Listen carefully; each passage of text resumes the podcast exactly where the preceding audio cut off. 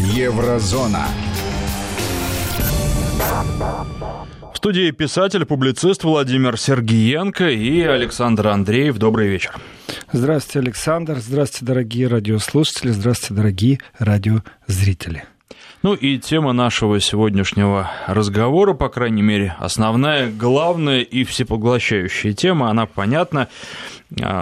Ангела Меркель а, вскоре перестанет быть председателем ХДС, и, и нынешний срок на посту канцлера для нее последний, об этом она сама объявила. Но вот э, здесь сразу очень много вопросов возникает, и не хочется ни в коем случае иронизировать, но хочется разобраться. Ну, а почему это вам не том... хочется иронизировать, Александр? А потому что... А мы... вы иногда так хорошо иронизируете. Мы не такие, по крайней мере, вот не по такому поводу, но хочется разобраться, действительно, в том числе... Давайте злорадствовать не будем, а иронизировать нормально. Кем теперь в Германии разговаривать? С Меркель еще на протяжении вот этих лет до 2021 года? Или уже нужно выстраивать связи и смотреть, кто придет после нее? Давайте так со всей серьезностью подойдем к этому вопросу. И а, один из важных аспектов это действительно с кем разговаривать. Да? Э, кто сейчас будет у власти в Германии? Есть два момента. Первый. Давайте рассмотрим критически для Меркель. Она теряет пост канцлера сейчас. Здесь очень много вариантов. Никто еще не посмел говорить из комментаторов о том, что она может получить просто квоту недоверия в ближайшее время. То есть это все вопросы времени, технические вопросы. Ее не переизбрали бы председателем партии она решает уйти добровольно в начале, сама. Ну, То есть в некотором смысле это констатация факта уже? Да, да, да, да, да, да. И не надо тут петь хвалебные речи, что Меркель э, вот так опять прагматично стала лидером. Мне, мне даже неприятно все это слушать, потому что э, хвалить человека за то, что он осознает реальность, а до этого вы где были все, в том числе и Ангела Первая, Ее Величество, канцлер Федеративной Республики Германии, не очень уместно. Констатация факта. Она признает свое поражение. Так что же вы ее за это хвалите? Она привела к этому поражению партию, правительство, лидирующую роль Германии в Евросоюзе. Это все Меркель. А теперь вы говорите, ох, она продемонстрировала свои лидерские качества, она заявляет о своей отставке. Вот вы знаете, со стороны ее сегодняшнее заявление э, выглядит так. А, вы, ребят, потерпите меня. Я знаю, что э, я вам уже надоела, но вы меня потерпите до 2021 года, а в обмен на это я вам обещаю, что больше всего, вот в 2021 я точно уйду. Вот в Германии это так же выглядит или нет? Э, есть замечательное немецкое слово «яйн». Это смесь слова «я», «да» и слова «найн», «нет». То есть э, не наше русское, да нет. И да, и нет. Вот так. Да, это смесь такая, знаешь, посерединке. Вот у интернета в виртуальном пространстве есть э, вирусы, и у них все очень просто. 1, 0, 1, 0, 0, 1. То есть черное, белое, да, нет. нет Двоичный да. код. Двоичный код, абсолютно правильно. Говорят, что русские изобрели тайное оружие, что русские компьютера и русские чипы работают да, нет и авось. И жутко все боятся этого, потому что придумать контрнаступление в виртуальном пространстве на авось невозможно. Вот слово «яйн» — это что-то типа «да, нет, авось».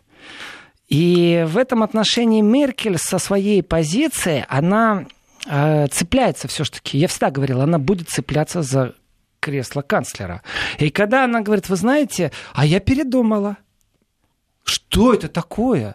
Это политика какого уровня? Говорит, а я передумала в течение чего? Часа, получаса, недели, месяца, года. А я передумала. Что изменилось? В Гессене были проиграны выборы, так это было известно, что они будут проиграны. В Баварии проиграла партия выборы, так это было известно, что вы проиграете выборы. Это все было известно. И даже известно, за чей счет вы проигрываете выборы.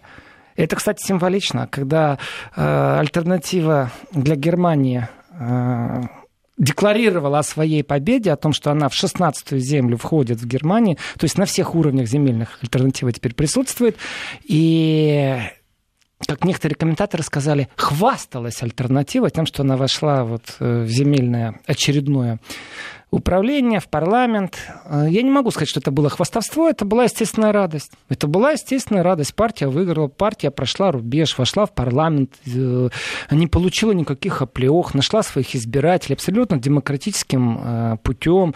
И именно в этот момент Меркель говорит, ухожу я с поста генсека партии христианских демократов. И, ну, по логике вещей, я думал, что услышу такое «Юху, я буду!» То есть там действительно радость и злорадство. Ну, шли-шли, дошли и пришли. Строили-строили, наконец построили, смогли э, подковырнуть Меркель.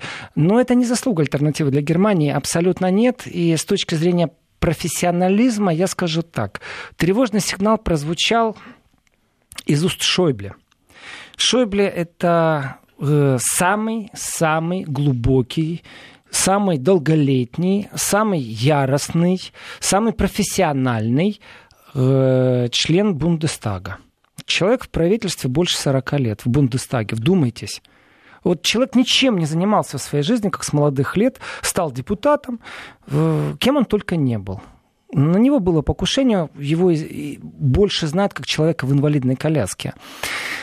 Он сегодня председательствует в Бундестаге, и он, конечно же, один из авторитетнейших членов партии, э, вернейший соратник Меркель. Его заявление о том, что фигура Меркель больше не является бесспорной, которую кто-то еще пробовал как-то трактовать. Ой, мы не понимаем, что он сказал. Да все уже понимали, что он сказал. Он, в принципе, легализировал предательство Меркель по партийной линии. И в этот момент, как правило, говорят э, «auf die Plätze fertig los». Другими словами, и в дословном переводе, на старт, внимание – марш.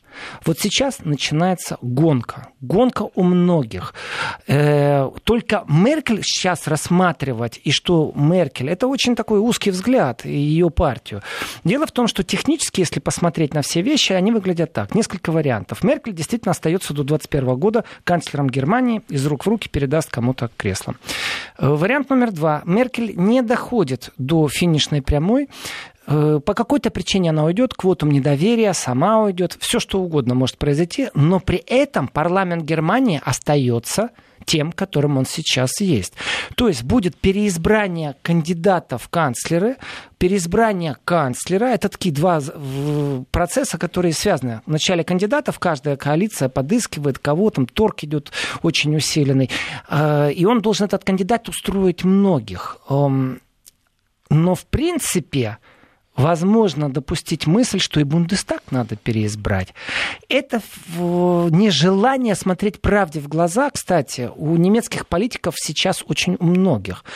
Они рассматривают варианты, вот, например, э, свободные либеральные демократы, они действительно э, рассматривают вариант того, что правительство разваливается, Меркель уходит, но Бундестаг остается. Это значит все те же самые игроки, все те же самые коалиции, но теперь новый рулевой, который предлагает занять места министров, не министров, фракционные, то есть идет перераспределение всего лишь навсего.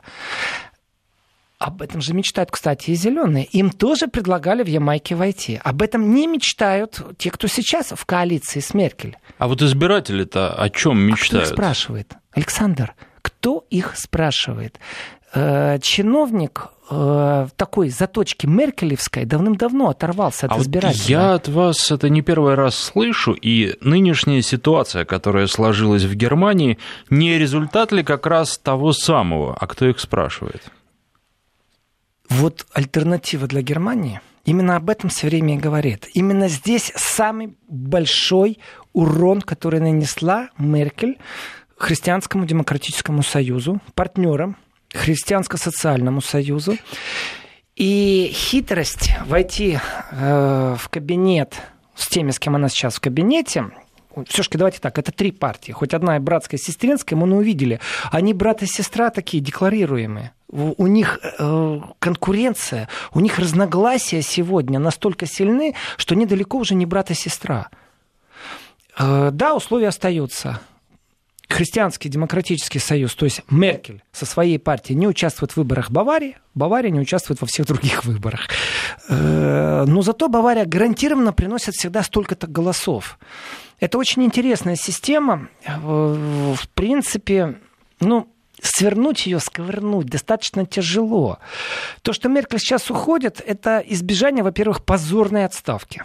Это действительно позорно было бы, если бы она выставила свою кандидатуру и начался бы открытый огонь на поражение. На партийном съезде Меркель бы просто уничтожили, размазали. Почему?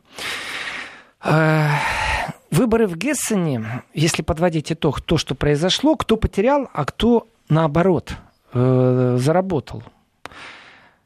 Потеряла Меркель. Потеряли партнеры по коалиции в правительстве. Притом э, чудовищно потеряли. Там сравнивается, когда было последний раз такие же чудовищные цифры, когда вот так низко пал рейтинг, 69-й э, год. Я сейчас не буду историю отматывать, что происходило в 69-м году в Западной Германии, не во всей Германии. И сравнивать такие потери с 69 годом не очень честно, потому что уже есть Восточная Германия, которую Западная смогла хитро приобрести, называя воссоединением, выторговав у Горбачева все эти льготы. Э, здесь и ракеты средней дальности. Здесь нужно смотреть, что выиграла Западная Германия. Западная Германия, в которой все еще присутствуют оккупационные войска в виде США, которые только что туда пару контейнеров оружия прислали. Это все взаимосвязано. И что они выигрывают? Они выигрывают Восточную Германию, в которой есть квалифицированные, образованные, но получающие намного меньше специалисты, территория дополнительная э, с этими рабочими руками. Э, дальше после этого следует уничтожение всех ракет, советских и американских средней дальности. То есть Германия в 90-х годах это держава, которая приобрела Западная Германия. Не Восточная Германия вдруг со своим социализмом вошла на территорию Западной Германии. Не Восточная Германия, которая смогла задекларировать за собой определенные права. Не Восточная Германия, чьи акты разведки вдруг оказались в ЦРУ. Предательство было на каждом шагу. И это предательство, оно зачастую сопровождает политику. И вся эта Германия начинает заново как бы вот э, выстраиваться. Меркель сильный политик в сытые времена. Меркель мыслящий политик. И в ее профессионализме, как функционер, она всегда, то, что ей говорят, ой, там лидерство она свое не показывала. Меркель всегда показывала свою власть партийную власть. У нее всегда была жесткая дисциплина в партии. Кто не с нами, так, пошли отсюда вообще, до свидания. Э, чемодан, вокзал, Бон. Э, в принципе, призыв к партийной дисциплине из уст Меркель звучал очень жестоко. То есть невозможно внутри партии было вообще поползновение против исполкома, против президиума, против самой Меркель. Это нереальная ситуация. Это абсолютно такой вот неподвижный э, конструктор, в котором четко известно, кто игрок, а кто детали. И позорный уход, в котором вдруг бы в этой же партии началась бы грызня. Представьте себе, декабрь месяц, значит, съезд э, христианских демократов, и здесь уже никто бы не молчал, уже бы начали вот этот вот огонь на поражение, и Меркель бы предъявляли претензии, сколько они потеряли там, в Гессене, сколько в Баварии. То есть уровни федеральные опустились бы на земельные, а земельные поднялись бы на федеральные в обмене претензиями. Это такое было бы бой не подушками, а на самом деле я думаю, самое такое сочное, смачное дерьмо доставали бы. И вспомнили Меркель, сколько дел она не сделала, сколько обещаний она не выполнила. И э, классика жанра это когда функционер партийный, держась за свой партийный аппарат, не подпуская ни новых мыслей, ни новых идей, ведет четко свою линию. Пожалуйста, на здоровье. Вы объединены по партийному признаку. Вы объединены уставом, в конце концов. Но когда вы входите в правительство и вдруг начинаете менять все свои принципы, что-то новое рассказывать, навязывать, и да, я неоднократно подчеркивал, что ведущие партии Германии, мало того, что они стали безликие, они потеряли свой консерватизм, они потеряли свое христианство. Знаете, вот так вот Меркель, э, хитрый-хитрый политик. Партия христианских демократов. Слово христианство объяснять не надо никому. Существует э, первоисточник, скажем так. И если вы этот первоисточник берете, именно христианство как религию, за основную свою догму, к ней приплюсовываете демократия, которая человечество вот сегодня, в том числе и на территории Федеративной Республики Германии, смогли довести до какого-то эпогея. Все хорошо, все демократично, все замечательно. Плюс христианство – и вся партия Меркель голосует за однополые браки, а Меркель символически на этом заседании не присутствует. Но это же хитрость, но она же прозрачная. Ведь все понимают, что это просто функционерство. И она является абсолютно профессиональным функционером. Для меня загадка, кстати, почему она э, не сказала, что объявляет такую гонку на наследство. В принципе, ее осторожные слова были такие, что давайте так, я наследника назначать не буду, сами выберете, это неправильно. И вполне возможно, она говорит о том, что она остается канцлером именно для того, чтобы как-то эту гонку более-менее э, за креслом канцлера, ну, скажем, замедлить немного, чтобы она не была агрессивна.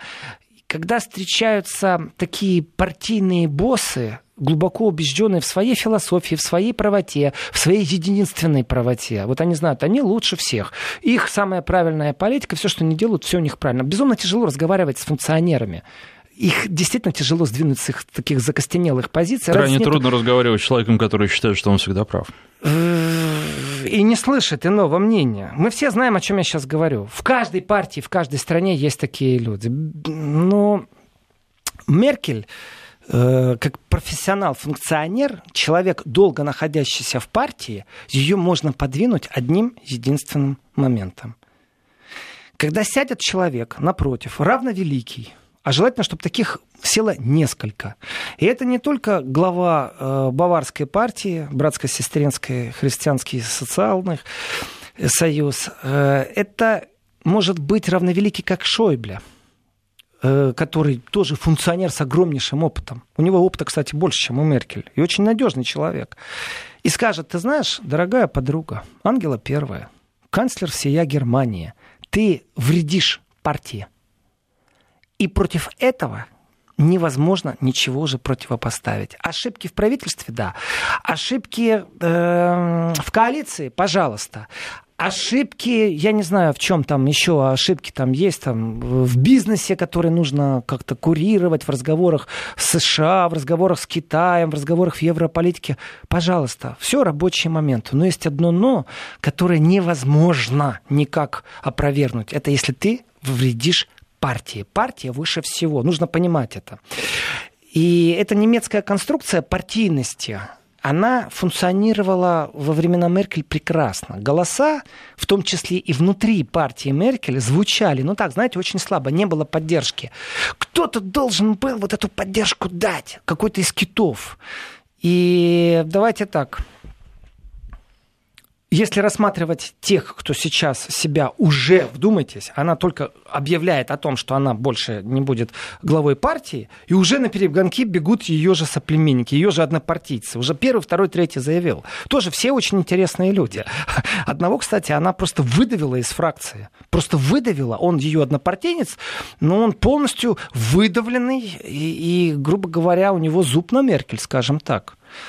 Э, он не технический, кстати, кандидат, который ну, заранее идет, потом откажется в чью-то пользу. Нет. В этом отношении, эм, когда под угрозой вообще развал, представьте себе, что партия развалится. Не их союз в правительстве, их коалиция. Нет, именно партия развалится. Вот это уже большая опасность. То есть тенденция какая? Минус 10%. Плюс-минус, там, ну, где-то минус 7, где-то минус 12%. Но это не критично. Они же остаются все равно самой э, избираемой партией. А по закону Федеративной Республики те, кто имеют больше всего процентов, они формируют правительство. Они договариваются со всеми. То есть постканцлера за ними. И они видят, что земельно здесь проиграли, земельно здесь проиграли. И вроде в этих землях, вот здесь тоже очень такой важный нюанс, в этих землях все нормально. Экономически нормально, с преступностью нормально. Все в рамках разумного, все контролируется, а они теряют голоса. Значит, ну, избиратели говорят, надоело э, надоело. Вот у меня вопрос к вам, Александр. А что надоело? Меркель. Я бы сформулировал чуть-чуть по-другому. Тогда это все-таки культ личности, и надоела непосредственно она как личность. Все-таки у нее был системный подход вот надоел системный подход, ее политика надоела. Вот это будет более корректно. Но вот э, здесь очень интересный вопрос, не тянет ли Меркель за собой вниз, с собой, вернее, вниз всю партию, потому что, наверное, нельзя сказать сейчас, а Келла промахнулся. Правильно. Нельзя сказать, что Меркель Правильно. хромая утка, да? Правильно. Она, ну, ее можно назвать подстреленной уткой. Значит так, вопрос, Александр, и линию, которую вы сейчас задаете, является абсолютно правильной. Тонущее судно. Вот смотрите, у вас есть статистика. Вы работаете партийным функционером, да? У вас есть статистика. Мы здесь потеряли, мы здесь потеряли. Мы действительно медленно, медленно идем на дно. Мы погружаемся. Минус 11% это немедленно. Э, ну, вообще-то социальные лифты вещь такая. Сегодня минус 11, завтра плюс 20. Э, при этом не забывайте еще административный ресурс. Это очень мощная вещь, потому что Меркель по телевизору, когда будут показывать, она будет рекламировать партию. У нее есть ресурс, ее как канцлера показывают. Здесь она как канцлер поговорила с Путиным, здесь с Эрдоганом, здесь с Макроном. Так вот, может, это работает уже в обратную сторону, опять же. Так вот, смотрите, что получается. Вы говорите про хромую утку. Вы говорите, кроме хромютки, как вы еще процесс назвали? Акела промахнулся. Но Акела это прямо промахнулся. уже слишком... Давайте очень просто. Корабль идет ко дну. И вы, вот нас несколько человек в рубке сидит. Все мы в одной партии, все мы любим эту партию, мы ей фанатически преданы, мы воспитаны этой партией. Вот как это не смешно звучит, но это так, понимаете? У нас сегодня дата там в ЛКСМ. У вас такие благородные ассоциации с тонущим кораблем. Обычно, когда корабль тонет, с него некоторые животные начинают бежать. Э, так, э, здесь я хотел по-другому сказать. Здесь не животные бегут с корабля, нет. Мы, как э, люди, которые умеют управлять кораблем, понимаем, что нам нужно избавиться от балласта. Давайте так. Давайте тогда это не корабль, а воздушный шар.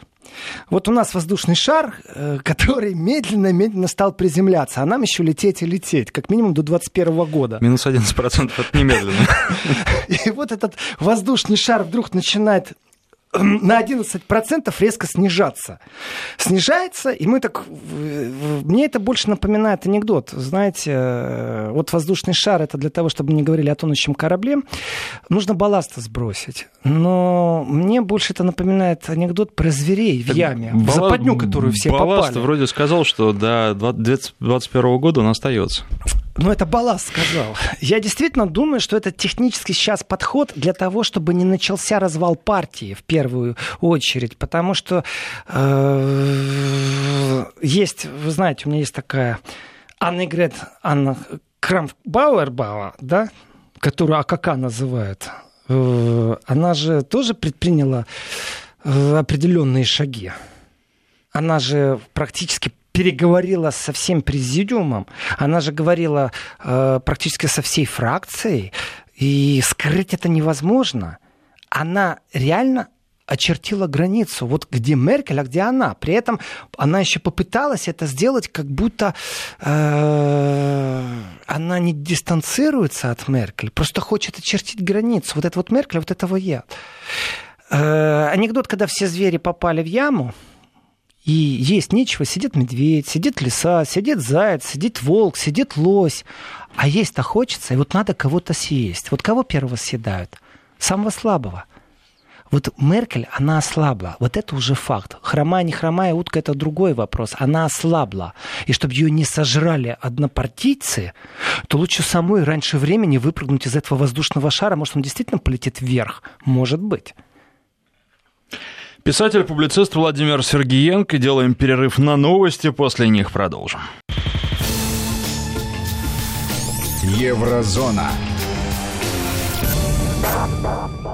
20 часов 33 минуты в Москве. Писатель-публицист Владимир Сергиенко и Александр Андреев. Говорим о поступках и судьбе канцлера, пока канцлера Германии Ангелы Меркель. Слушатели нам пишут, насколько я понимаю, из Германии слушатель и вот э, что он пишет. Политика Меркель, ха-ха, она ненавидит всех и вся. У нас бензин сегодня подорожал резко.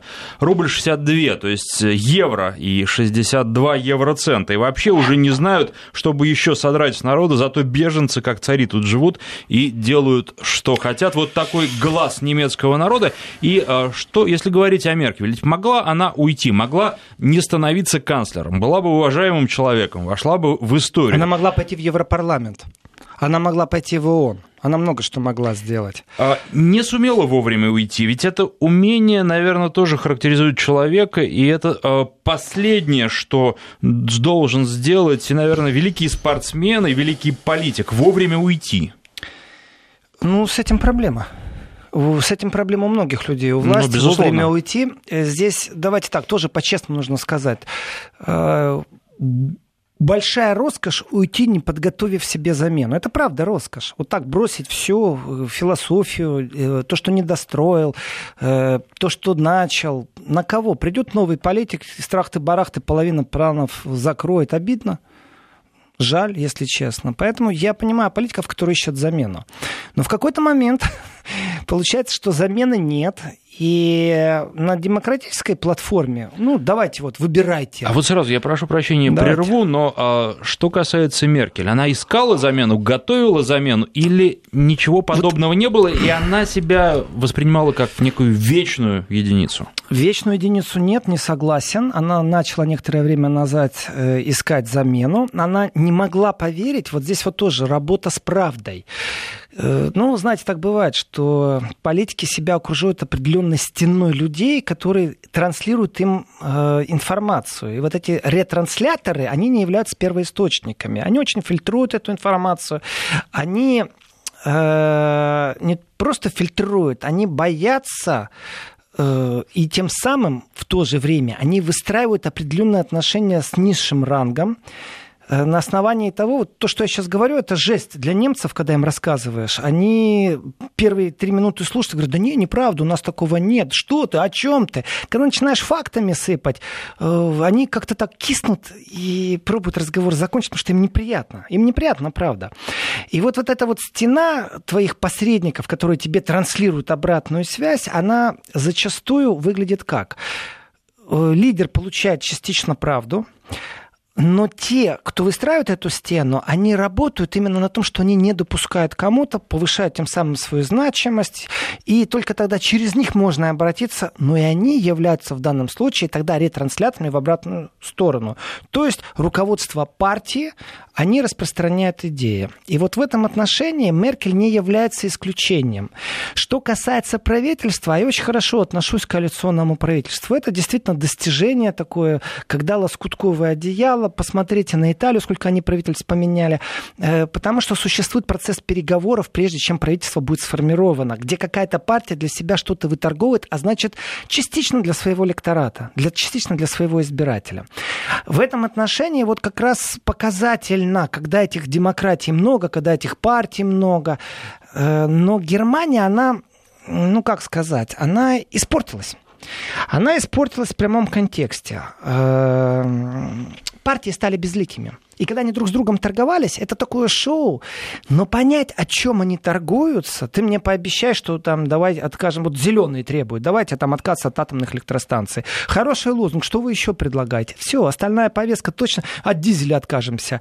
Ну все, на этом закончилось. Все остальное они согласны. А ведь это только толика маленькая. Но они говорят, например, мы в Турцию не пошлем кредиты, мы в Турцию не будем продавать оружие. Это тоже, кстати, зеленые, которые сейчас безумно радуются, потому что зеленые, вот прямо сейчас, они после заявления Меркель, они просто заточились на правительство. Они считают, что они уже в правительстве. А с зелеными тяжело общаться.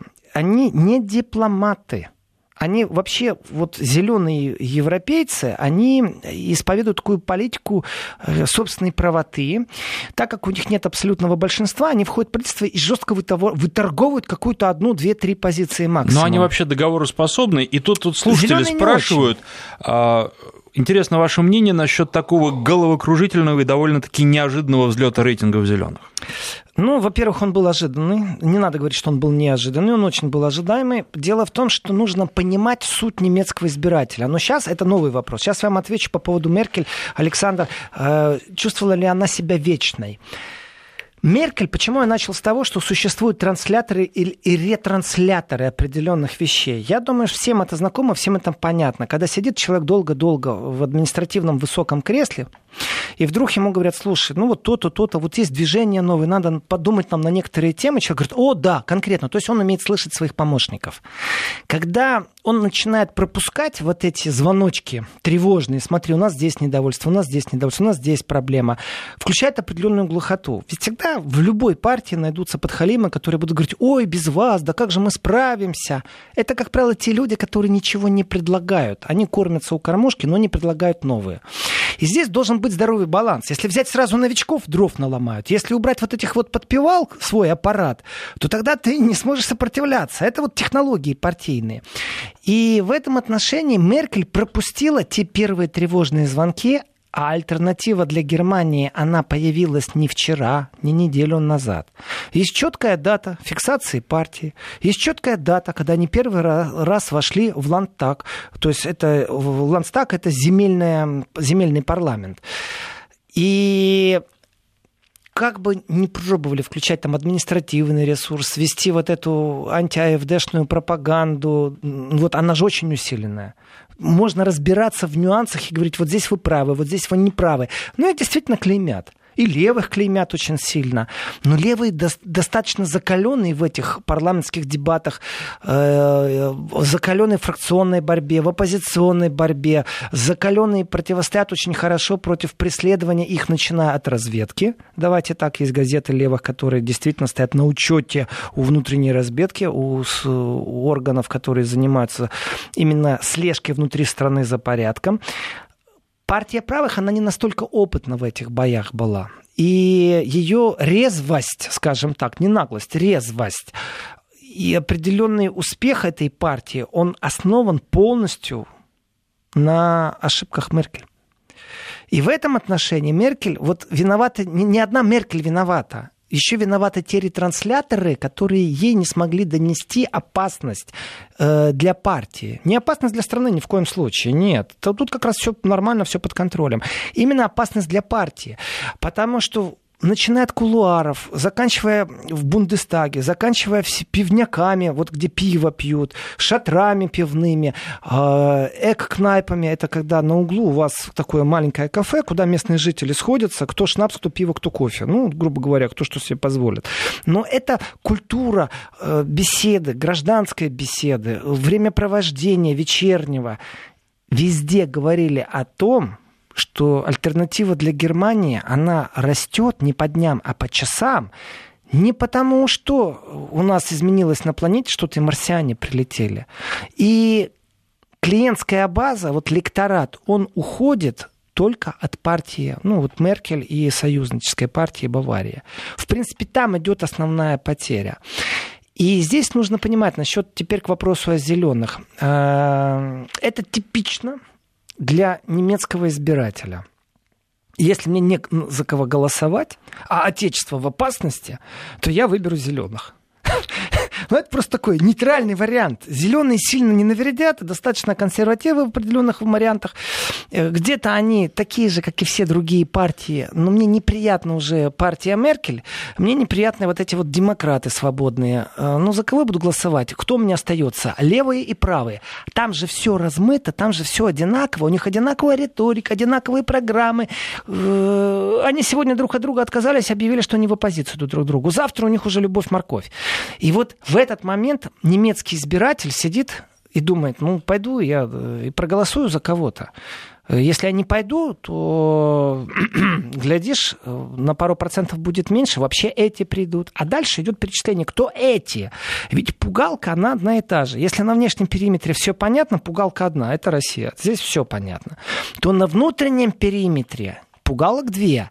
Это левые и правые. Крайне левые и крайне правые. Если с крайними правыми все в порядке, тут и гражданское общество будет протестовать, тут и прокуратура будет работать, тут будет и работать разведка. А, все будут работать то с крайними левыми, ну, не так все просто, потому что есть наследие ГДР, есть люди, которые традиционно верят в социализм, и им социальная справедливость, реформированная коммунистическая партия, она не несет больше коммунистической идеи и догмы, она несет, ну, так, если глубоко покопаться, она несет э, такой вектор специфического налогообложения социальной справедливости, где капиталисты должны платить такой большой налог, чтобы те люди, которые не капиталисты, которые просто рабочие, чтобы они этим этими перераспределенными средствами могли пользоваться.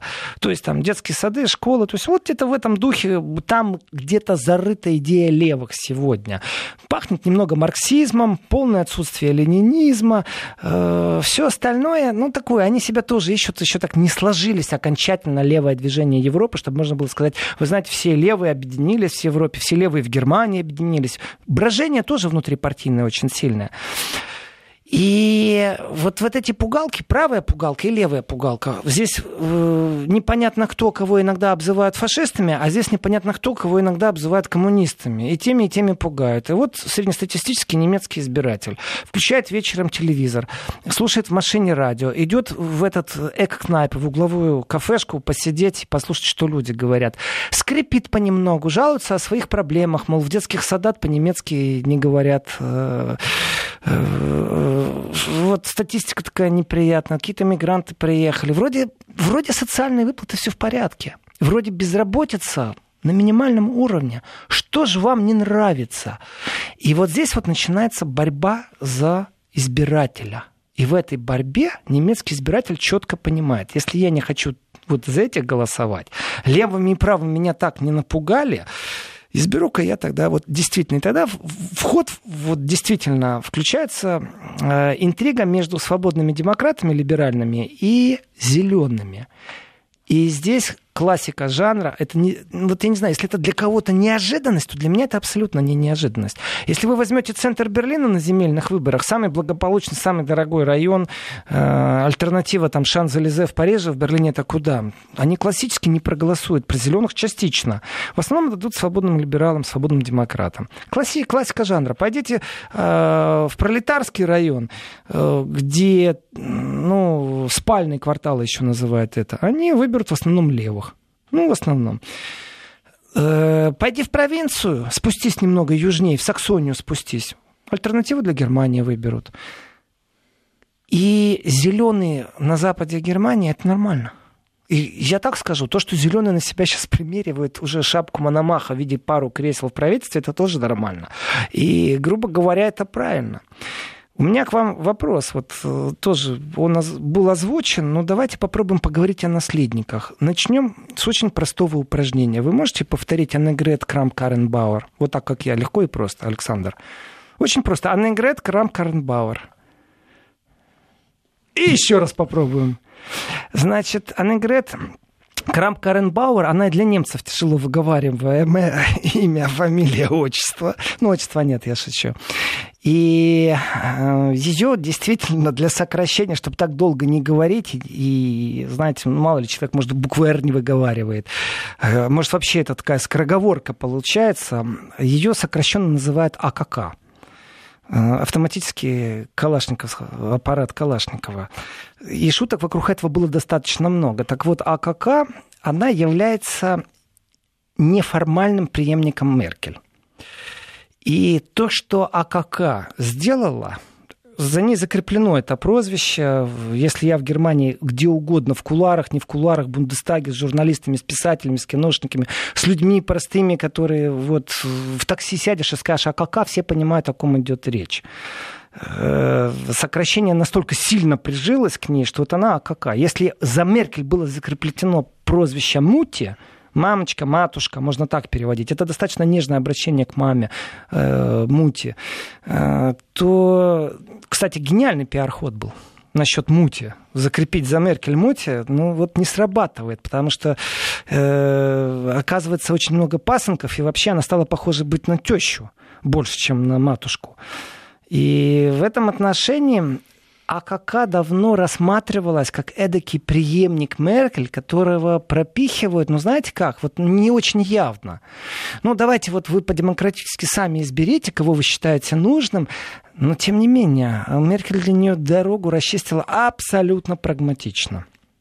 Если посмотреть на Аннегрет, а, то в принципе когда Эннегрет стала дистанцироваться, хотя она говорит, нет, я ни в коем случае не дистанцируюсь, только границы очерчивают. Это вот Меркель, а это только вот Меркель. В принципе, это вот не надо прятаться в словоблудие. Нужно говорить правду иногда.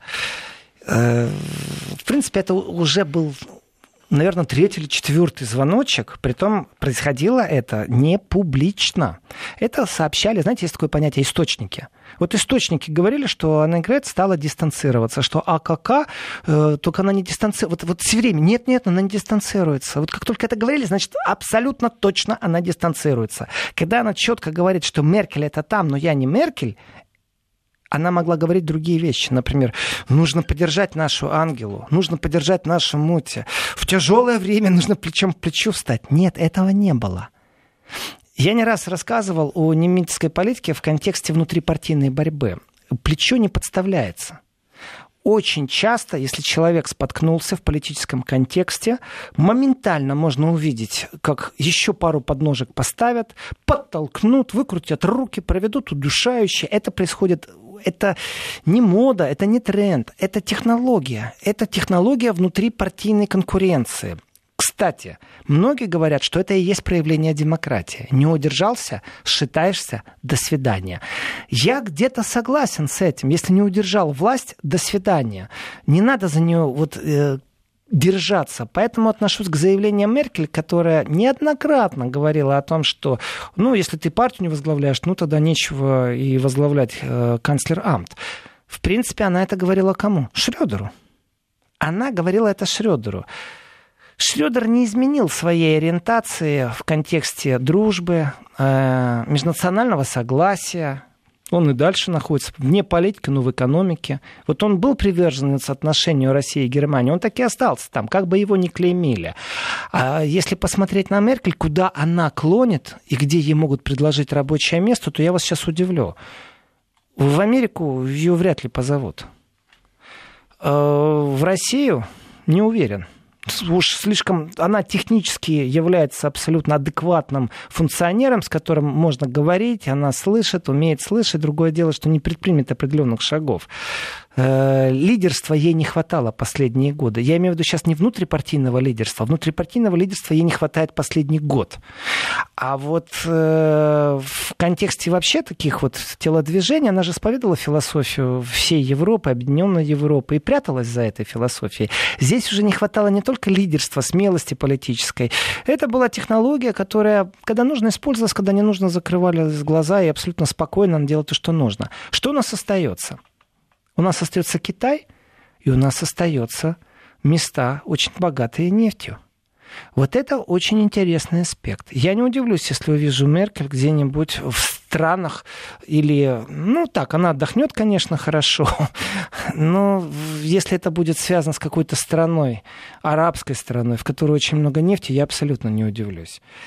И это связано в том числе с волной мигрантов. Об этом тоже камушки иногда э, сыпятся в воду, и волны идут. Насколько все это было сделано в угоду определенным фондам, или все-таки это была случайность. И здесь еще вижу один очень интересный момент. Это, в принципе, шаг, сделка – давайте я не буду выставлять свою кандидатуру в партии, потому что это развал партии может произойти. Во-первых, молодежь очень сильна, очень сильна молодежь, и там голоса намного сильнее. Давайте попробуем технически организовать конкуренцию. Ну, технически. Там есть, конечно, конкуренты, и борьба может пойти на власть, но это не помешает партии. Там будут личные амбиции, личные достоинства, но ни в коем случае не разрушающие партии движения. Но давайте посмотрим еще немножко глубже. А может быть, Меркель боится того, что в Бундестаге начнутся расследования, в котором ее действия будут признаны антиконституционными, и прямо сейчас идут договора, договоренности, ищутся посредники, притом очень усиленно, и сделка звучит так, ты уходишь, ты уходишь, прямо сейчас, аккуратно. Э, и тогда не будет э, квоты недоверия, тогда не будет расследования в комитетах и подкомитетах по твоей деятельности, уважаемая Ангела Первая, канцлер всей Германии, Федеративной Республики. И Меркель в этот момент может выторговать только одну вещь. Она может уйти не резкий свой уход, а постепенный. И к этому готовится весь лекторат, к этому готовится вообще вся аудитория. Но вы не забывайте, к этому готовится и Евросоюз. Это будет потрясение для всех партнеров. Макрон останется без Меркель. Так ему-то, может, и хорошо. Ну, не всегда. Например, Макрон нуждается в помощи Меркель, когда он... Э, Брюссель нуждается в помощи Меркель, когда разговаривают с Польшей, когда разговаривают с Венгрией, когда разговаривают с Австрией, теперь еще когда разговаривают с Италией и когда разговаривали с Грецией. Ну, тут, наверное, имеет смысл говорить прежде всего о большой неопределенности, которая наступает для всего Евросоюза, потому что очень многие связи, может быть, они не рвутся, но они будут меняться, и какими они будут в итоге, Богу. очень трудно сказать. Мы сейчас должны прерваться, у нас, да, новости будут, рассказ о погоде еще до них, ну, а продолжим в начале следующего часа, где-нибудь минут в 7-8. 10 начнем. Писатель, публицист Владимир Сергеев Сергеенко. Еврозона. В студии писатель, публицист Владимир Сергеенко и Александр Андреев. Продолжаем говорить об Ангеле Меркель, о ее прошлом, настоящем и о том, есть ли у нее будущее, применимы ли к последним действиям, наверное, действиям последних двух лет Ангелы Меркель, фраза о том, что это больше, чем преступление, это ошибка. Не понял. Не понял, что такое больше, чем преступление, это ошибка. Это ее миграционная политика? Это вообще то, что она не ушла вовремя. Ее отношение к России, ее отношение к США, ее отношение к Брюсселю, ее отношение к ее избирателю. То, что она не ушла, она говорит, что она не жалеет, но тогда не было силы, которая могла бы ее сковырнуть, скажем так. Это она очень... не создала силы, которая могла бы заменить ее принципе, в этом году, в феврале, она окончательно определилась тем, что ее, как, как, как бы сейчас кто ни пробовал там придумывать какие-то схемы непонятные политические, значит, четко известно. Она в этом году, в феврале, определилась тем, что, ну, вы в курсе, АКК, э, что именно она будет ее преемницей. Значит, не надумали попробовать повторить? Она говорит, Крамп, Крамп Каренбауэр. А кака? А кака. Вот. Она четко определилась, и преемница в виде АКК, она была, знаете, такая, ну, скажем, широкой публике неизвестно, в политических кругах не авторитетно, никто не говорил, не игрался с этим именем как кандидатурой в канцлера. И в этом отношении, опять же, нужно смотреть. Есть интересы партии, интересы государства, интересы личности, исторической личности. Давайте так, Меркель это историческая личность, э, не знаю, на сколько веков, но прямо здесь и сейчас, конечно, да, ее надо рассматривать с этой точки зрения. И наследство, ну, давайте поговорим о наследстве, которое она оставляет. Э, я считаю, что, конечно же, Шпанц, Йенс Шпан, это абсолютно технический кандидат. Он уже заявил о том, что он готов. Э, это такой верный сопровождающий, верный санчипанца партии, э, верный сопровождающий исполкома президиума в партии. Что еще можно о нем сказать? Почему я считаю, что он технический кандидат в канцлеры, и других шансов у него нет. То есть он в какой-то момент должен отдать все свои голоса, и вот здесь вот есть действительно определенная конкуренция между АКК, э, Анне Грент, Крамп, Карен Бауэр, и у нас есть еще пару кандидатов, которые, ну, силы не имеют, но волю, по крайней мере, имеют. Так вот, Йенс Шпан, он, э, в принципе, такая фигура интересная. Для меня он появился в моем вообще информационном пространстве. Никогда он стал министром здравоохранения Германии. Вы знаете, министр здравоохранения Германии так редко о себе заявляет. Его так редко слышно и так редко его видно. Но... А это всегда так? Или все-таки это зависит от личности тоже в большой степени? Ну, я не помню министров здравоохранения здравоохранения, которые в каком-то государстве громко гремели. У них работы хватает. И, как правило, такие верные соратники, скажем так, и профессионалы в своем э, учреждении, в своем управлении. Я узнал о нем, когда э, очень громко отпраздновали его свадьбу, э, потому что он католик, который открытый гомосексуал. Ну, вот так вот. Понимаете, это все наслаивается на партийную деятельность. Вот католик, открытый гомосексуал, женился на журналисте, на Данииле. То есть две, два мужчины вошли в семейные отношения, потому что брак был легализирован в Германии. Э, церемония бракосочетания была в замке. Провел его бургомистр Эссена. То есть э, такое шоу устроили, определенное политическое. При этом с точки зрения технологии это не является доминирующий лекторат. Ни в коем случае. И этот человек на пост канцлера как кандидат, может ли он действительно привнести с собой кое-что? Я думаю, вот тогда действительно э, партия потеряет столько Меркель, и христианские демократы, ну, действительно э, упадут на такой уровень, который сегодня можно наблюдать у зеленых. И вот здесь вот будет очень много-много вопросов. Как министр, ну да, э, как э, партийный соратник, ну да, как кандидат в канцлера, я считаю его абсолютно технической фигурой. И в последний момент он должен, конечно, отдать свой голос и призвать голосовать Аннегрет Краб-Каренбау. Значит, почему это делается? Потому что э, существуют еще некоторые претенденты на пост канцлера. И именно вот здесь кроется интрига. Есть те, кто это наследие Меркель, хотя она не хочет это декларировать, потому что у многих это вызовет отторжение. Э, Меркель делала ошибки, и вот эти ошибки теперь ее наследник будет делать дальше. Это и есть АКК. Есть у нас еще один кандидат, который уже заявил о том, что он с удовольствием будет э, свою кандидатуру выставлять. Это Фридрих Мерц. Вот это уже действительно конкурент. Он пока имеет более слабые позиции, э, чем Аннегрет. И его когда-то выдавила Меркель. Его выдавила Меркель из фра- с фракции, он возглавлял фракцию. Он ушел от активной политики, занялся бизнесом. Он действительно консерватор, э, такой настоящий консерватор. Но у него есть тоже определенный нюанс. И вот здесь вот мы окунаемся в такую интересную интригу.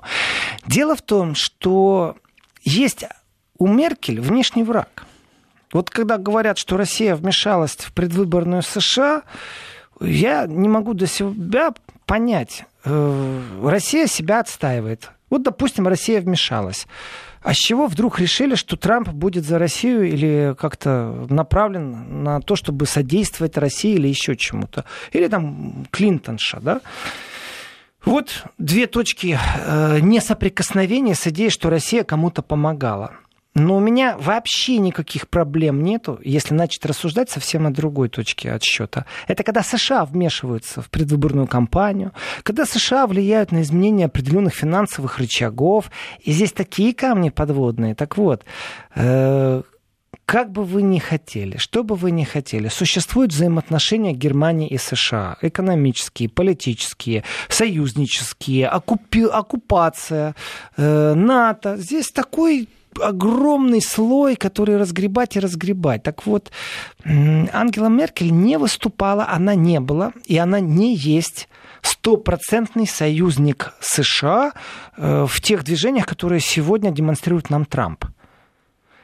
Вот сегодняшнее заявление Фридриха Мерца, оно о том, что он будет тоже себя кандидировать, это значит вначале в партийные лидеры, что значит автоматом он будет себя кандидировать на место канцлера. И здесь очень жестко будет. Он, конечно же, не является тем, кого Меркель будет лоббировать. Потому что Мерц, он не просто консерватор. Он выступает конкретно за активные экономические связи между Германией и США. Э, я не услышу, конечно, в ближайшем будущем о том, что хакеры из США вмешивались в предвыборную программу Гессена. Меркель достаточно сама разрушила и наломала дров. Э, здесь не только внутрипартийное недовольство Меркель, которое зрело. Здесь действительно нужно обратить внимание на лекторат э, альтернатива для Германии могла бы не появиться а могла бы стать просто остаться маргинальной, оставила за собой бы, например, только Саксонию, не присутствовала во всех бы земельных э, парламентах.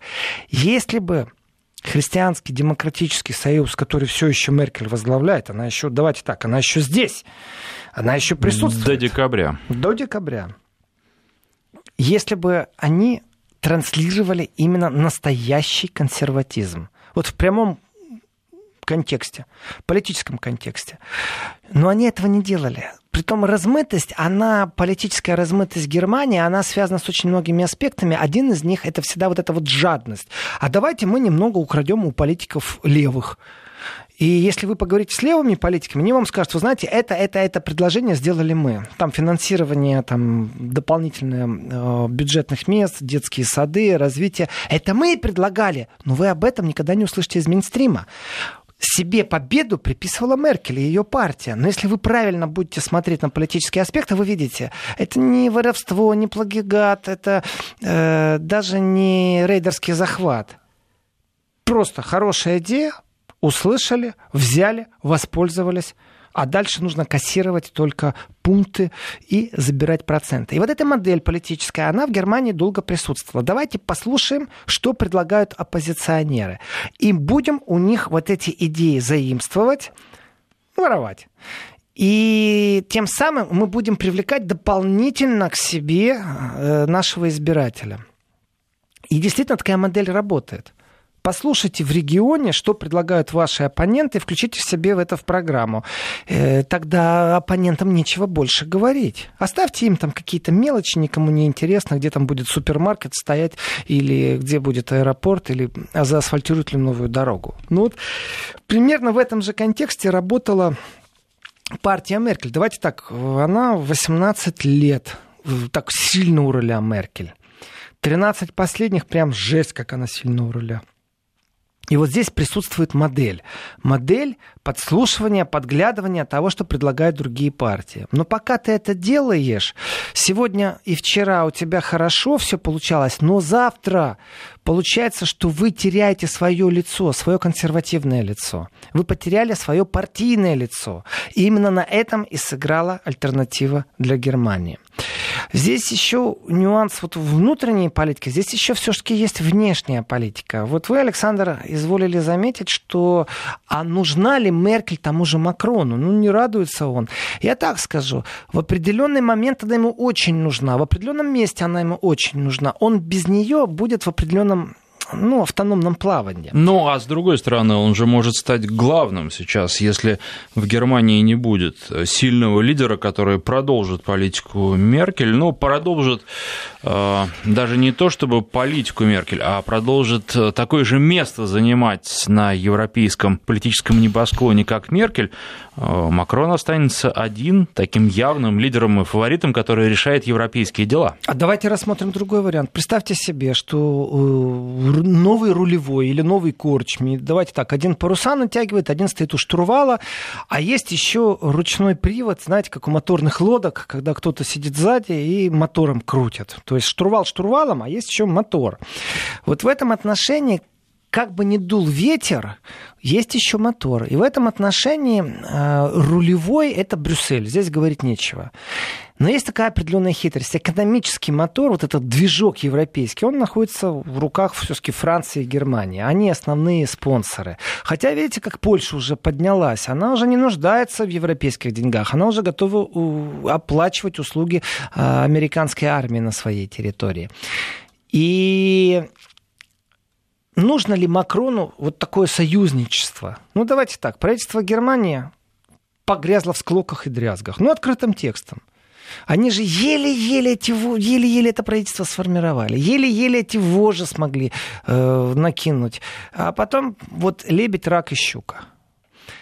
И не забываем, что пока Меркель вот договорилась последний раз э, с Зейхофером, с министром внутренних дел, с тем, кто возглавляет партию Христианский Союз, то есть братские сестры э, политического направления из Баварии. Вроде коалиция существует. Но никуда не деться – ведь Зейхофер у себя в Баварии находится тоже в очень простой ситуации. Вот здесь он министр внутренних дел, э, но по партийной линии. Ярко выражено, Зейхофера в следующем сезоне не будет, это понятно. И Меркель, значит, не будет в следующем сезоне. Что мы видим? Мы видим смену поколения. Но это не значит смена курса. Но давайте, Александр, рассмотрим смену курса. Представьте себе, что вдруг Европа обратит свой взор э, на США, но не в контексте мы суверенная Европа. Нет, мы согласны полностью с э, тем, что мы декларируем США полностью внешнее управление, экономическое, контракты. Мы хотим жить спокойно, сыто, мы хотим давать бедным странам на окраинах Евросоюза кредиты, э, и тоже я их пойму. Я их пойму, если у них будет эта цель, но она будет декларироваться совсем по-другому. Изменение курса будет заключаться в том, обратите внимание, все-таки Евросоюз о своем суверенитете говорит, но очень мало делает. Европейская армия, которая была заявлена, где она? Я хочу ее видеть. Я не говорю, что это хорошо, это вообще ужасно, если она появится. Лучше, чтобы ее не было. Потому что получится второй мощный игрок, который вооружен точно так же, как США, и далеко. Это не друг России. Не нужна мне эта европейская армия. И Европе она не нужна. С одной точки зрения. А с другой точки зрения, если она появляется, все декларации о суверенитете Европы действительно являются направлением. Ну, теперь же телодвижения за последние годы не было. Декларативно, да. А по факту, э, назовите мне все комитеты, сколько денег выделено. Я вам скажу, я не вижу каких-то определенных резких шагов. Почему? Потому что старая гвардия заложила определенную информационную бомбу. И это и ментальная бомба, и политическая бомба замедленного действия. И все говорят, механизм взорвется, когда будет понятно, остался ли Трамп на второй срок. Вот о чем говорят. Если он остался, тогда да, надо увеличивать суверенитет Европы. А если он не останется, придет кто-то другой, да и ладно, переждали, и хорошо, все состоялось. И здесь э, объединение Франции и Германии Меркель, ну, если бросит сейчас Макрона, он останется со своими реформами, со своей непопулярностью во Франции. Или, скажем так, можно говорить непопулярность, а можно вот э, поступить лингвистически абсолютно по-другому. Можно сказать частичной популярностью или частичной непопулярностью. И так, и так будет правильно. Э, так вот, э, Макрон со своими реформами, со своим убеждением, со своей брюссельской вертикалью, со своими мыслями, которыми вот он Великую Францию выстраивает на голограмме Европы, Останется один против Австрии, Венгрии и Италии. Устоит ли он против них? Еще и Польша, там далеко не большая любительница вот этого э, диктата из Брюсселя. Не нравится Польше тоже. Польша далеко не союзник Венгрии во многих отношениях, но они и не являются фанатами брюссельской вертикали. И тогда он один, Макрон. Нужно ему это? С точки зрения честных партнерских отношений, Меркель не только не должна бросать на полдороги свою партию, она не должна бросать определенные философские, идеологические посылы, которые она заложила. Ну, представьте себе, завтра к власти придут абсолютные консерваторы, и все беженцы, которые на территории Германии сегодня есть, они очень быстро а это действительно технический вопрос. Денег в государстве хватает, э, в бюджете все в порядке, казна полна. Выделят средства на то, чтобы они все отправились домой. Война в Сирии закончится. Существуют четкие правила.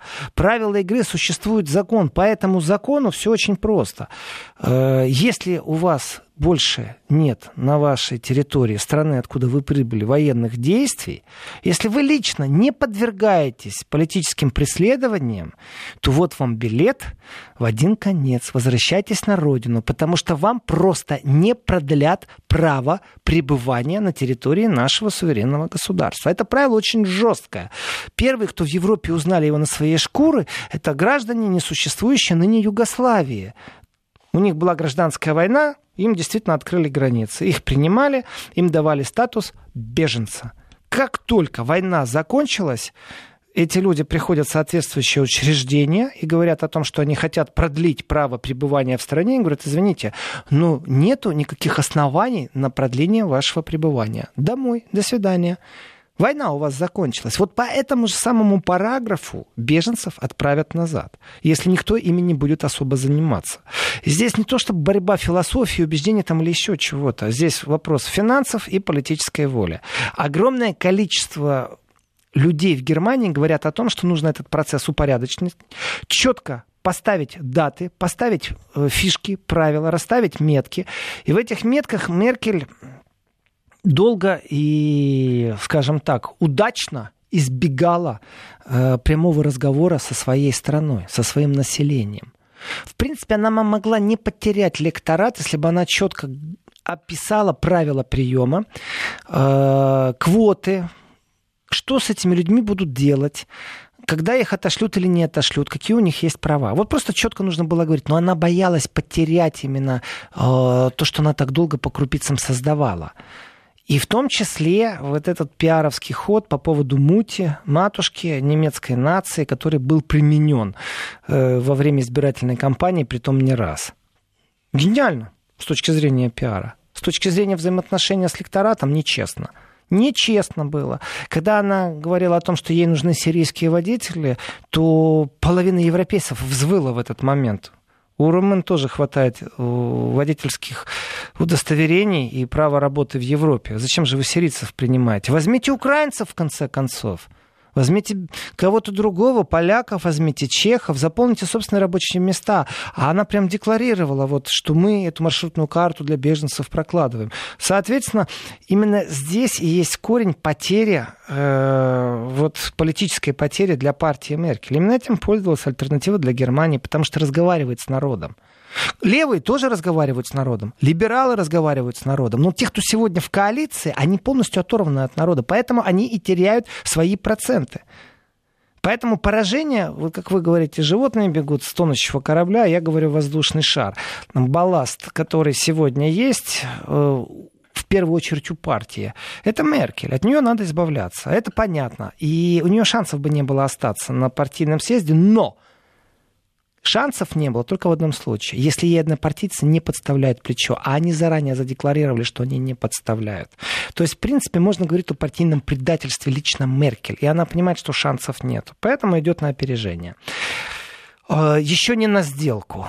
Бросит ли она своего компаньона и сотоварища по Европе Макрона в тяжелой ситуации? Ну, вот был бы я Макроном, я бы сказал, нечестно, Ангела. Ну, давай, оставайся, давай. Дай мне дожать. Нужно переждать, пока австрали... австрийцы здесь вот у руля. Я вижу, что вы что-то меня хотите спросить, Александр. Да, неужели... Неужели Меркель сейчас вот в этой ситуации думает о Макроне? Вообще как-то думает. Я сказал, что я, если был бы Макроном, то я бы ей сказал, я тебе помогал там-то и там-то, э, я тебе помогал создать, между прочим, коалицию с демократами. И что, помогло бы? Даже не знаю, как сказать. Я бы попытался сказать Меркель, не оставляй меня на полдороги.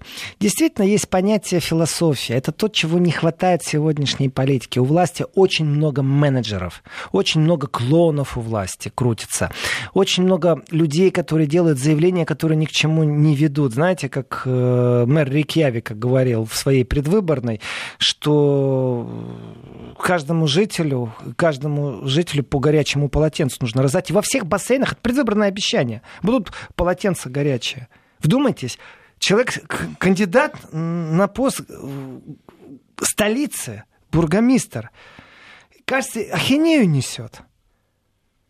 Но он выиграет выборы с этой ахинеей. Ему нужно отдать должное. Он сказал, что он не чувствует себя профессионалом, что он не готов стать премьер-министром страны, слава богу. Но не профессионалы, когда дорываются до власти, это ужасно. Э, мой нелюбимый герой это Борис Джонсон, который как раз являлся предшественником э, бургомистра Рейкьявика. Он даже говорил о том, что вот их сравнивали, понимаете. И клоунада в политике хороша, она нужна. Может быть, здесь срабатывает совесть определенная. Может, те, кто э, смотрят на недостатки, как глаз такой оппозиционный, это все очень хорошо. Но менеджеров слишком много в политике стало, которые не несут за собой философии, определенной направленности. Я сейчас практически цитирую господина Мудрого. Фамилия красивая, правда? Мудров писатель, глава партии. Публицист Владимир Сергеенко. Мы делаем короткий перерыв на новости, потом продолжим. Еврозона. 21 час 34 минуты в Москве. В студии писатель публицист Владимир Сергиенко и Александр Андреев. И давайте хотя бы на время отвлечемся от Меркель и поговорим о причинах вот этих заявлений, которые прозвучали о выборах в Гессене и об альтернативе для Германии, потому что, ну, казалось бы, если в Гессене не произошло ничего необычного из ряда вон выходящего, почему именно сейчас возникает вопрос?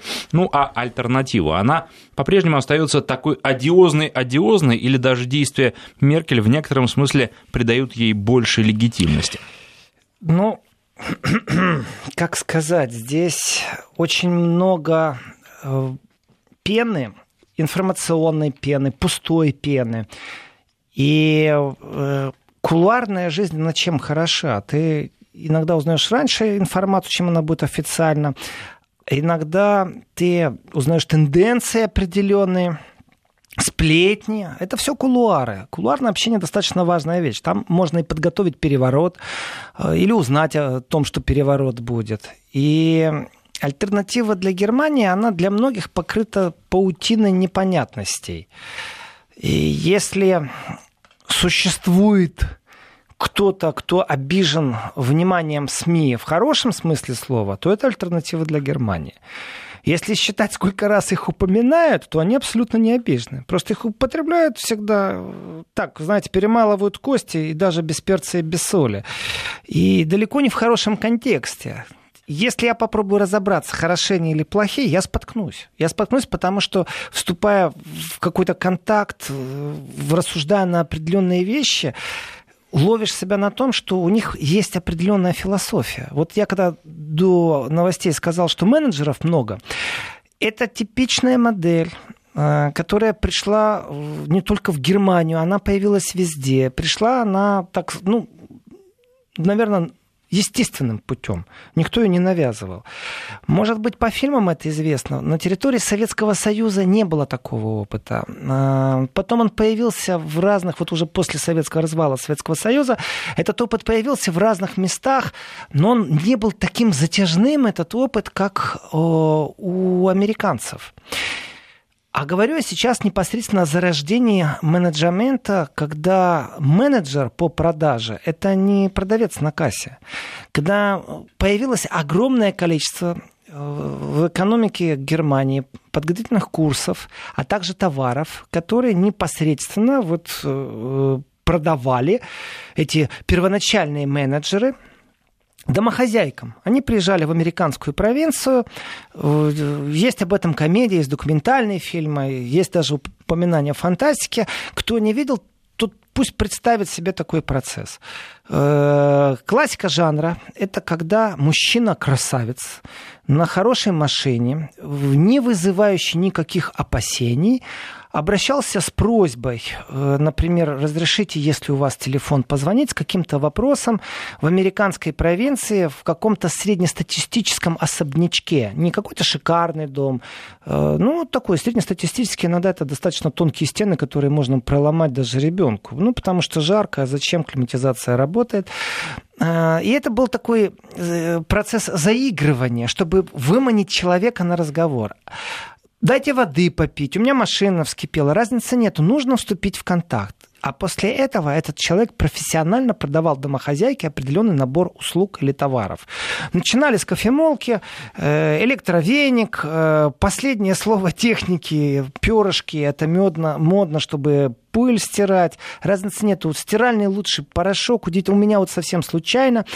Эта технология была продаж, построенная на том, что конечному потребителю – продавали и впихивали огромное количество товара, который ему не нужен. Не нужно 10 видов стирального порошка, не нужно 10 видов э, кофемолок, не нужно 10 видов пылесосов. И человек покупал каждый раз продукты все новые и новые. Основано это было на чем? На том, что четко разрабатывался психологический срез среднестатистической домохозяйки, а, и на этом психологическом срезе была построена вся модель продаж ненужных товаров. Вот эти вот менеджеры, специалисты, ловцы душ, были такие гении этих дел, которые зарабатывали и действительно умудрялись себе сколотить состояние. Были очень неудачники эти менеджеры, которые не могли толком продать ни открывачку, открывашку электрическую, ни саму консерву. Но нужно не забывать, что у них у всех была школа продаж. И вот эту вот школу продаж, ее очень хорошо разрабатывали. Элита из этих школ и элитные продажи, они, конечно, были не домохозяйкам. Это когда тебе уже пробуют впихнуть ненужный стадион, ненужный кусок дороги, ненужный кусок тротуара. Это совсем другая уже школа, но она имеет отношение к тому же самому разрабатыванию психологического среза целевых аудиторий. И когда это очень хорошо получается, то ты понимаешь, что это можно применить в политике. И вот мы переходим из этих чудных причесок 60-х годов, э, из этих чудных машин 60-х годов, мы переходим непосредственно в новую эру, когда точно так же вам пробуют продать ненужный вам товар, но уже в политическом контексте. Вам пробуют навязать услугу, ненужную вам, Дальше у вас может произойти революционное изменение. Посмотрите на Майдан. Ненужная услуга. Это ненужная услуга, которую предложили, навязали, смогли продать. Кто пострадавший? Тот, кто купил, тот, кто приобрел этот товар. Вот точно так же ненужную услугу в политическом контексте можно не революционно, а эволюционно продавать. И в этом отношении большое потрясение, которое произошло на земном шаре, э, это когда две сверхдержавы перестали конфликтовать в философиях. Вот вам социализм, которого больше нет, а вот вам капитализм. Сам по себе капитализм чувствовал себя очень хорошо, э, в реальном спарринге с социализмом. Он же все время выигрывал. Это был более слабый экономический партнер. С точки зрения идеологии и философии здесь абсолютно борьба на равных шла. Каждый себя рекламировал как мог, хорошее веяние, у нас есть что хорошее вспомнить. У нас есть плохое, что вспомнить. Послушайте тех, кто жил в капиталистических странах. Послушайте, кто... Не надо все время сравнивать там вот с топ-странами. Э, США, Япония. Сравните с другими демократическими странами, в которых демократия пришла в 70-х. Испания, например как они живут, уровень их жизни, как они жили в те годы. И тогда вы поймете, сколько пропаганды, сколько информационного шума, сколько это информационной пены, а где действительно рациональное зерно. И вот философия в том глобальном контексте, она вдруг стала не нужна. Не надо противостоять своими убеждениями, что социализм хорошо или капитализм хорошо. Вот ярко выраженный Трамп, капиталюга такой, он предлагает сделку, он знает, как зарабатывать деньги. Э, ну, плюс еще альфа-самец. Ну так, между прочим. Ему с кем легче договариваться? Посадите напротив него э, члена ЦК ВЛКСМ. О чем они вообще будут разговаривать? Как они будут? У них нет пересечений вообще никаких. Только если они начнут говорить за жизнь, а не за экономику. И вот когда они начнут говорить за жизнь, и здесь этот будет говорить, что у него хорошо в стране, от чего у этого хорошо в стране, то тогда, может, какой-то диалог и состоится. Но этой функции больше нет. Нет конкуренции философии. Китай со своей моделью ограниченного капитализма, ограниченного капита... э, коммунизма, Ограниченная монархия у нас сегодня есть, но философский диалог закончен. И вот стала востребованность вот этого вот маркетинга, менеджмента в политике, когда продают ненужные нам ценности. Но не, не нужны иногда эти либеральные ценности, которые Запад мне их продает. А мне их навязывают и говорят, о, это так хорошо. Раз и навсегда запомните, это ненужный товар из 60-х годов. Если у вас есть простой веник, вполне возможно, что вам нужен пылесос – но еще три пылесоса вам не нужны. А если они мокрые, моющие, пришла новая технология, дистанционная зарядка, дистанционное управление, замечательно, тут выбросили на свалку, новый приобрели. Но есть точно так же ненужные товары. Дополнительно еще три пылесоса или вообще не пылесосы, там какие-то кисточки, как они это делали. И вот эта вот система навязывания, она действительно очень хорошо разработана и продумана. Но это продажи, это не философия. И когда мне начинают эти вот либеральные ценности продавать, ненужные мне, спасибо, я защищен. Вот здесь вот кроется сегодняшняя политика. Именно здесь кроется возрождение определенных принципов. Именно здесь разговор о суверенитете Германии, о суверенитете Франции, о суверенитете Австрии, в конце концов.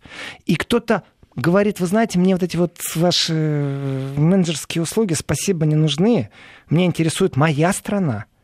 Меня интересуют мои капиталисты. Меня интересует мой пролетариат. Меня интересуют взаимоотношения между пролетариатом, рабочими, которых охранять будут профсоюзы, суды, и работодатели. Это меня интересует. Не навязывайте мне дополнительно какую-то шелуху.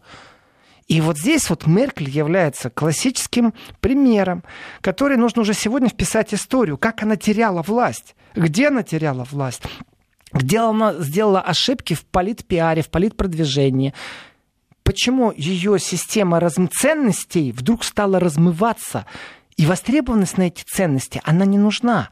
Потому что среднестатистический немец вот так вот с плечей своих отряхивает ту лапшу, с ушей снимает, которую ему навешали.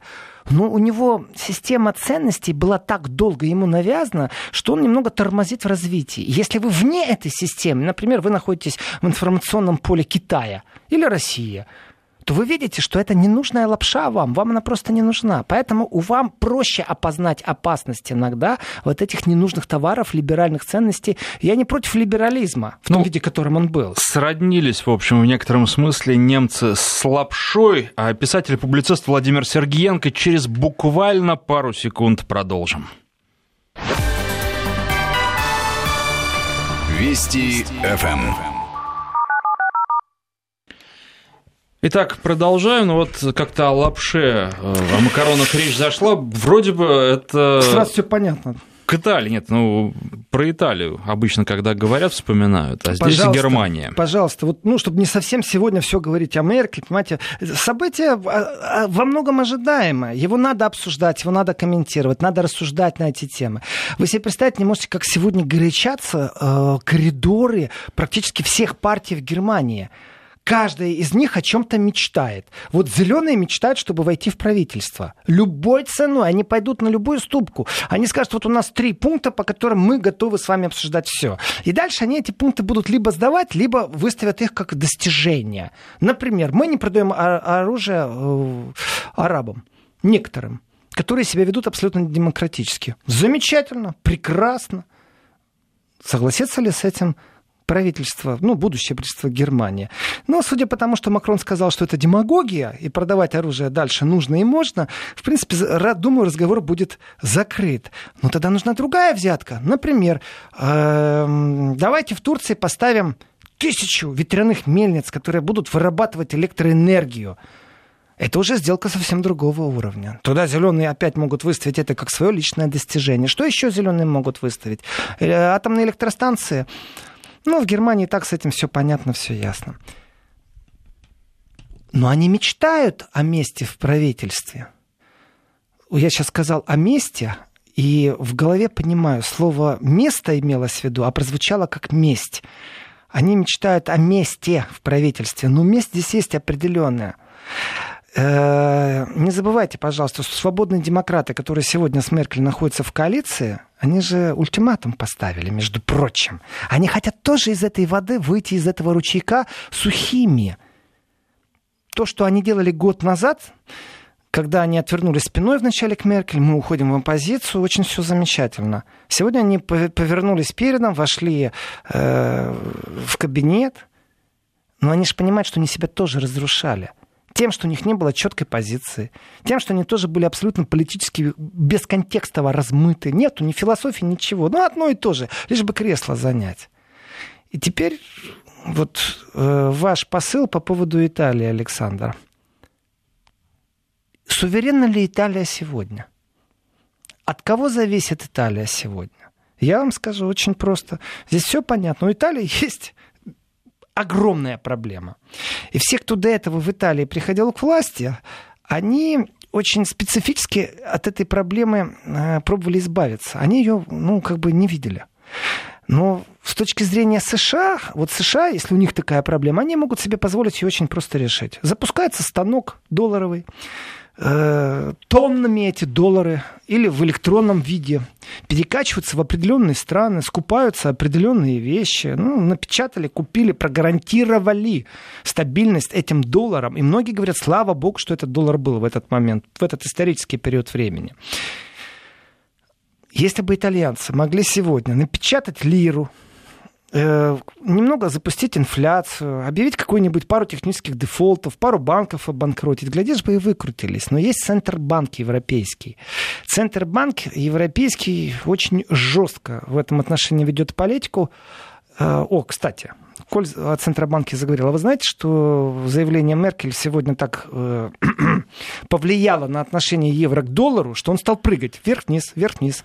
Серьезно, он обрушился, потом поднялся. Ну, там попрыгал, в общем, потом успокоился. Я вообще-то связи не вижу. Вот, ну что, вы мне хотите сказать, что биржа тоже не знала, что это произойдет? Да поверьте мне, те, Нет, кто ну, играют на бирже... Надо же поиграть. Любое вот, событие отыгрывается. Те, кто играют, они играют. А с точки зрения большого капитала, чьи показатели являются важными для определенных биржевых индексов, они прекрасно знают, что происходит, они планируют, у них свои отделы аналитики, и там все в порядке.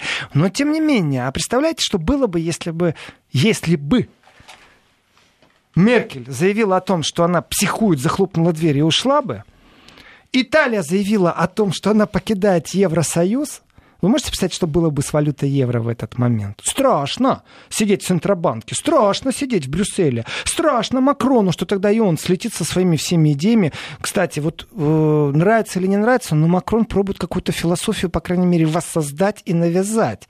Именно так он видит там будущее Европы, вот с этой вертикалью брюссельской. В этом ему комплимент. Именно в том, что он не спекулянт в глобальном контексте. Он, конечно, спекулирует у себя в стране, в отношениях с Трампом он спекулирует, спекулирует. Но в то же время, по крайней мере, хоть какие-то зерна философии я вижу в нем. Так вот, Италия. Что делает Италия? Если она суверенная страна. Лиру напечатать не может. Значит, с точки зрения экономики суверенности нет. Э, что еще может сделать Италия? Выпускает ли Италия какие-то самолеты нового поколения, чтобы продать, как Америка, например, э, некоторым странам на пару миллиардов и спасти экономику? Нет, конечно. Что Италия еще может? А Италия, между прочим, э, на санкциях теряет много. Потому что Италия очень хорошо продавала свои вещи, которые были made in Italy. И ну, бум с Китаем закончился, когда можно было в Китае заказывать и ставить только лейбл итальянский. И итальянцы заинтересованы, чтобы у них были рабочие места внутри страны.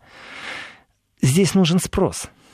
А у нас спрос, извините, э, немцы, Франция, Великобритания. Ну, кто у нас будет итальянцев покупать? США, Новая Зеландия. Ну, давайте сейчас всю планету назовем. Но, тем не менее, деньги нужны здесь и сейчас. Под что? Кто может эти деньги дать? Нужно договориться о своих маршрутах, на которые не может влиять, например, санкции США. И плевать, значит, итальянские дизайнеры вроде бы не под санкциями, правда? Представляете, вот так вот ввести санкции против итальянских дизайнеров. Почему? Потому что они чересчур либерально-демократически настроены и лоббируют интересы каких-нибудь меньшинств, которые нам чужды. Например, меньшинств по защите э, морских котиков. Или там защита китов. Я не знаю, можно придумать все что угодно, чтобы ввести санкции. Правда, там давным-давно уже нет. Но Италия заинтересована в прямых отношениях с Россией. Без посредников, между прочим. Что ярко выраженно и заявила сейчас. Вот прям, прям, да? И в этом отношении, если посмотреть на Макрона, вот давайте уже передачу нужно подводить к концу, на Меркель, то, что происходит в Европе, и посмотрим, что нужно России ну, прагматично. Можно ли России радоваться и говорить, о, Меркель сейчас летит, сейчас новая политика будет по отношению к России? Нет, конечно, не будет этого. Вот э, Меркель слетит, и Европа будет по-другому относиться к США. Нет, конечно. Европу не спрашивают, как относиться к США. Это США говорит, как к ней нужно относиться, к Америке. Что еще может такого ну, глобального произойти? Европарламент посмотрим. Влияет ли это как-то на выборы в Европарламенте? Вот здесь я скажу да. Здесь очень сильное влияние, и здесь борьба, о которой нельзя забывать. Меркель в том числе своим шагом сейчас усиливает э, шансы именно своей партии на правильное место в Европарламенте. И самая большая конкуренция это как раз между правыми силами всей Европы, между умеренно правыми, между консервативно правыми, между ультраправыми, между центристскими правыми, но именно между правыми и неправыми, но не в смысле левых. И вот здесь Меркель, она в том числе начинает тоже думать о некоторых шагах. Я в этом уверен. Все-таки я не могу, как бы я к ней не относился, симпатия без симпатии, но я не могу ее назвать безответственным политиком в европейском контексте. Здесь она гнула четко свою линию. Так что поживем, увидим, чем это все чревато. И как вы там говорите, Анград Крамп Каренбауэр? Ведь в новостях не скажешь, а кака, надо готовиться. Готовьтесь. Писатель-публицист Владимир Сергеенко, спасибо. Еврозона.